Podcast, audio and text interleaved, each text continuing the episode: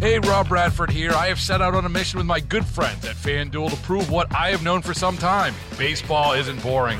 Now I have a daily podcast to prove it with some of the most notable people in the baseball world screaming baseball isn't boring from the mountaintops or at least agreeing to come on our show. Players, managers, GMs, and yes, even the commissioner of baseball, Rob Manfred. It has been a constant wave of baseball's most powerful voices. So join the revolution. Subscribe and soak in Baseball Isn't Boring. Listen on your Odyssey app or wherever you get your podcast. You'll be glad you did. 437 it is the time of the week where we take some of the many stories that dan unearths So, so, so many there's so many stories stories throughout the week. you send them to me every morning Yes, I do. and some i, I look at some i don't some i'm excited about Some you're not. some i'm not and right. sometimes we just don't have enough show not enough Well, time most of the time. I mean, that's They're all great. Yeah, there's a lot of great stories. all and we great. just don't have the opportunity to really. and what dig we've in. done is thematically put them together Yes. not to make you feel bad, but because hearing about other disasters can sometimes make you feel better about your own miserable it can, life. It can offer some perspective, and that's healthy. yeah, Yeah, right. That's what I Sure. meant. Yeah, offers perspective. sure. Right. Let's go with that. That's more positive. I like that. So let's get started with disaster number one. Jason, disaster number one. We talked plenty on this show about the invasive species in the southeastern United States, specifically the state of Florida. Yeah. Well, there's a new one. Uh oh. There's a new invasive species that they're worried about. So Florida has at least 40 more invasive species to worry about, along with some unexpected creatures topping the list, according to a recent horizon scanning study. This is one of those ones where, like, we have a problem. Let's see how many more problems are lying ahead of us. Okay. All right. That's So good. The study was led by the University of Florida st- scientists, and they assessed 460 species that had not yet been recorded in Florida for their potential harm should they be introduced. right. The state's already known for an infestation of Burmese pythons. That's one of my favorites. That's a good one, Yeah. and the- which have caused such devastations in the Everglades that the state will actually pay you to hunt Right. the Burmese pythons. The study helps to get ahead of those devastating effects by identifying ecological threats for conservation officials. Okay. So, among the species identified as the most likely invaders were Is it the feral pig? They got No, no, no. feral Not pigs feral. Uh, down there. the alewife. I have no idea what The that is. alewife? The alewife, yes. The zebra mussel. We're very familiar with that up here, of course. And the red swamp crayfish. Ah. These are according to uh, Dia Lawrence, a co-author of the study. But it's the fourth species that topped the list that surprised. These are all even- fish. The alewife is a Is fish. a fish? I Okay. was going to make like a Mark Stutrud Summit Brewing joke. I don't know why you wouldn't. I mean, just go That's the ahead. ale It's right there. Wife. So according to the study, uh, it's this fourth species that's got people talking. Okay. It's a monkey. What? and, and I don't know how to. I meant to look this up. It's a. It's so the the name of the monkey I- is M A C A Q U E. Macaque. Sure, we'll go with that. It's the crab eating macaque, as a matter of fact. Uh, looking at the potential inf- impacts, this study author said, "You know what's, you know that's the one that really Macaque. alarmed her. Macaque. macaque. Okay, Eh, I there we go don't- with that." She explained that in addition to ecological damage, they could have a human impact as well. The species relative, the rhesus macaque, is already established in Florida and carries a deadly strain of herpes that the crab-eating macaque could become carriers for. I think it's just macaque. Okay, I was really hoping that wasn't it. Yeah. Uh, Sucks. further, this particular monkey uh, is already in the state for biological testing. Okay. So it's already there, and they're worried that it's going to get out, and then it's going to spread, and then you're going to have everybody having crabs. Apparently. Wow. Wow. That's a disaster, Jason. Yeah. That's an ecological disaster waiting to happen. Not right there only is it a With our friends in Florida. scarily named, Yeah. but it also. So it's called the macaque and it carries a deadly strain of herpes. Yes. Is that correct? That's correct. Yes. All right, great news for Isn't it? Florida middle school boys, though.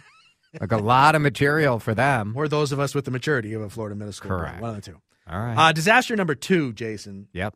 A food handler at an Olive Garden restaurant in New Jersey Yeah. tested positive for hepatitis A, Oof. according to county health officials uh, on Thursday.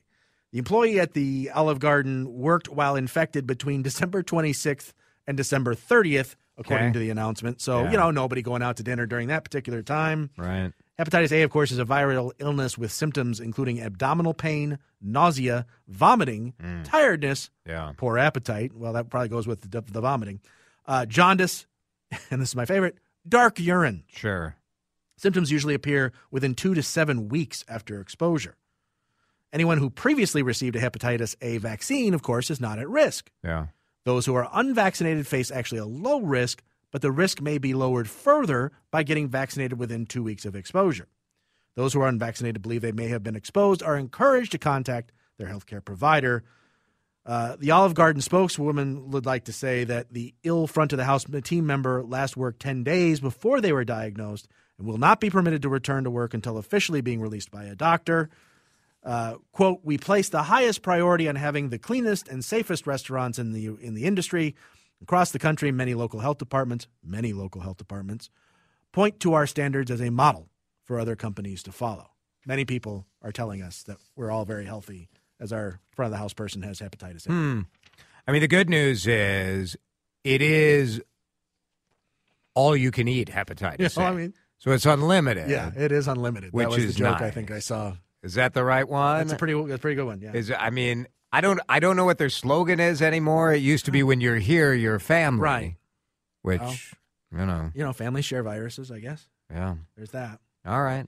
Uh, this next one, uh, disaster number three, I'm taking kind of personally. I'm sad he didn't test positive for uh, Capellini Pomodoro.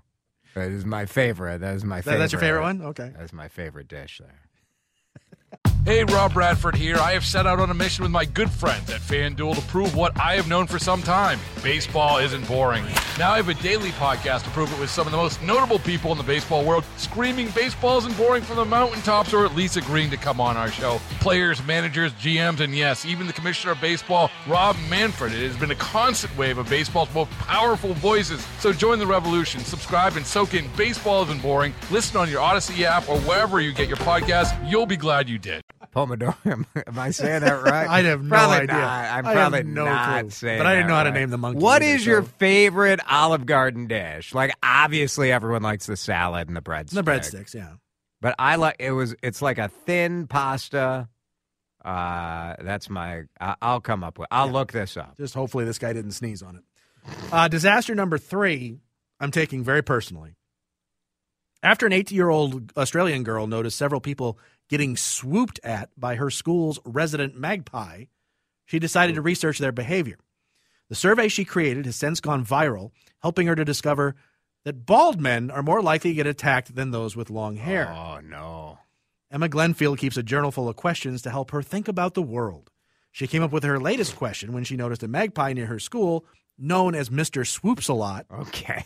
attacking and scaring students, teachers, and parents. Why do magpies, magpies swoop? She said. He's been coming to the school for a long time and he's been swooping all the dads, she told the Australian Broadcasting Corporation. I noticed that and I wondered why. Why do they swoop? Where do they target? So she told her teacher about her question, who encouraged her to turn it into a math project. So she said she watched the people he, who swooped and she recorded it. Then I got everything I recorded and I figured out that they, the people that were being swooped, were male, they were tall, and they had thin or receding hair. Following her observations, she created a survey with the help of her mom and handed out flyers with the survey's QR codes to, to students, teachers, Yeah. and strangers at the local park. In the survey, she asked participants how old they were, how tall they were, hairstyle, how much they weighed, and if it hurt when and there was a result of this Right. swooping. Right. At first, she was excited to learn that 150 people had taken her survey, but a few days later, uh, her mom told her that the survey ended up going viral after somebody posted on Reddit, and 30,000 people had submitted responses. Now, equipped with the experiences from around the world, she was able to determine that people with no hair or thin hair were twice as likely to be attacked by magpies. Cute. Additionally, those six feet or taller uh, were twice as likely to be targeted by the birds as well. It's pretty cute. That's not that I mean- Profiling, and I don't appreciate it. yeah, I know. I understand why you categorize this story as a disaster, It is a disaster. but It's totally a disaster. bald men being targeted. It's not fair. Swooping Not, magpies. not fair. It's not right. All right, give us a puppy. object. Give us some joy. It is Friday. We need. It is Friday. We gotta need some feel happiness. So we now turn to the puppies. good. Okay. And of course, we're getting to the time of the year where the NFL playoffs are kicking off, which means the Super Bowl is right around the corner. Right. And of course, the Super Bowl, Right around the corner. I heard on the noon news on Channel Four today. They said the Super Bowl is just thirty days away. yeah, Come on. it's close. close. And you know, this, if you're talking about the Super Bowl, that means you're talking about It's three to three disasters and Puppies? It's- about the oh, puppy the dou- bowl. puppy bowl. The yeah, puppy bowl. Okay, I get it. Yeah. And this year, Jason, as very well may have been in past years, but this year for sure, Yeah. the Puppy Bowl is using rescue puppies, Aw. including two rescue They- they- puppies. It's always with rescue puppies. okay, but this year they're doing it as well. Okay. Two rescue puppies from Paws Across Pittsburgh Animal Rescue will be debuting in Puppy Bowl 20 on Sunday, February the 11th. Okay. They're named Gertie and Good Girl, and they'll be representing the Steel City in this year's game. In Maine, Portland, Maine, uh, the animal animal refuge leader of Greater Portland has been selected to participate in this year's Puppy Bowl. It's The nice. two Maine dogs uh, are named Elliot and Jade. Elliot is a mobility service dog for his family. He likes to spend time on the family's boat and herd goats and sheep on their farm. And Jade likes to hang out at home with her new family and be taken out in her own backpack. Puppy Bowl 20 will feature 131 dogs from 73 shelters and rescues.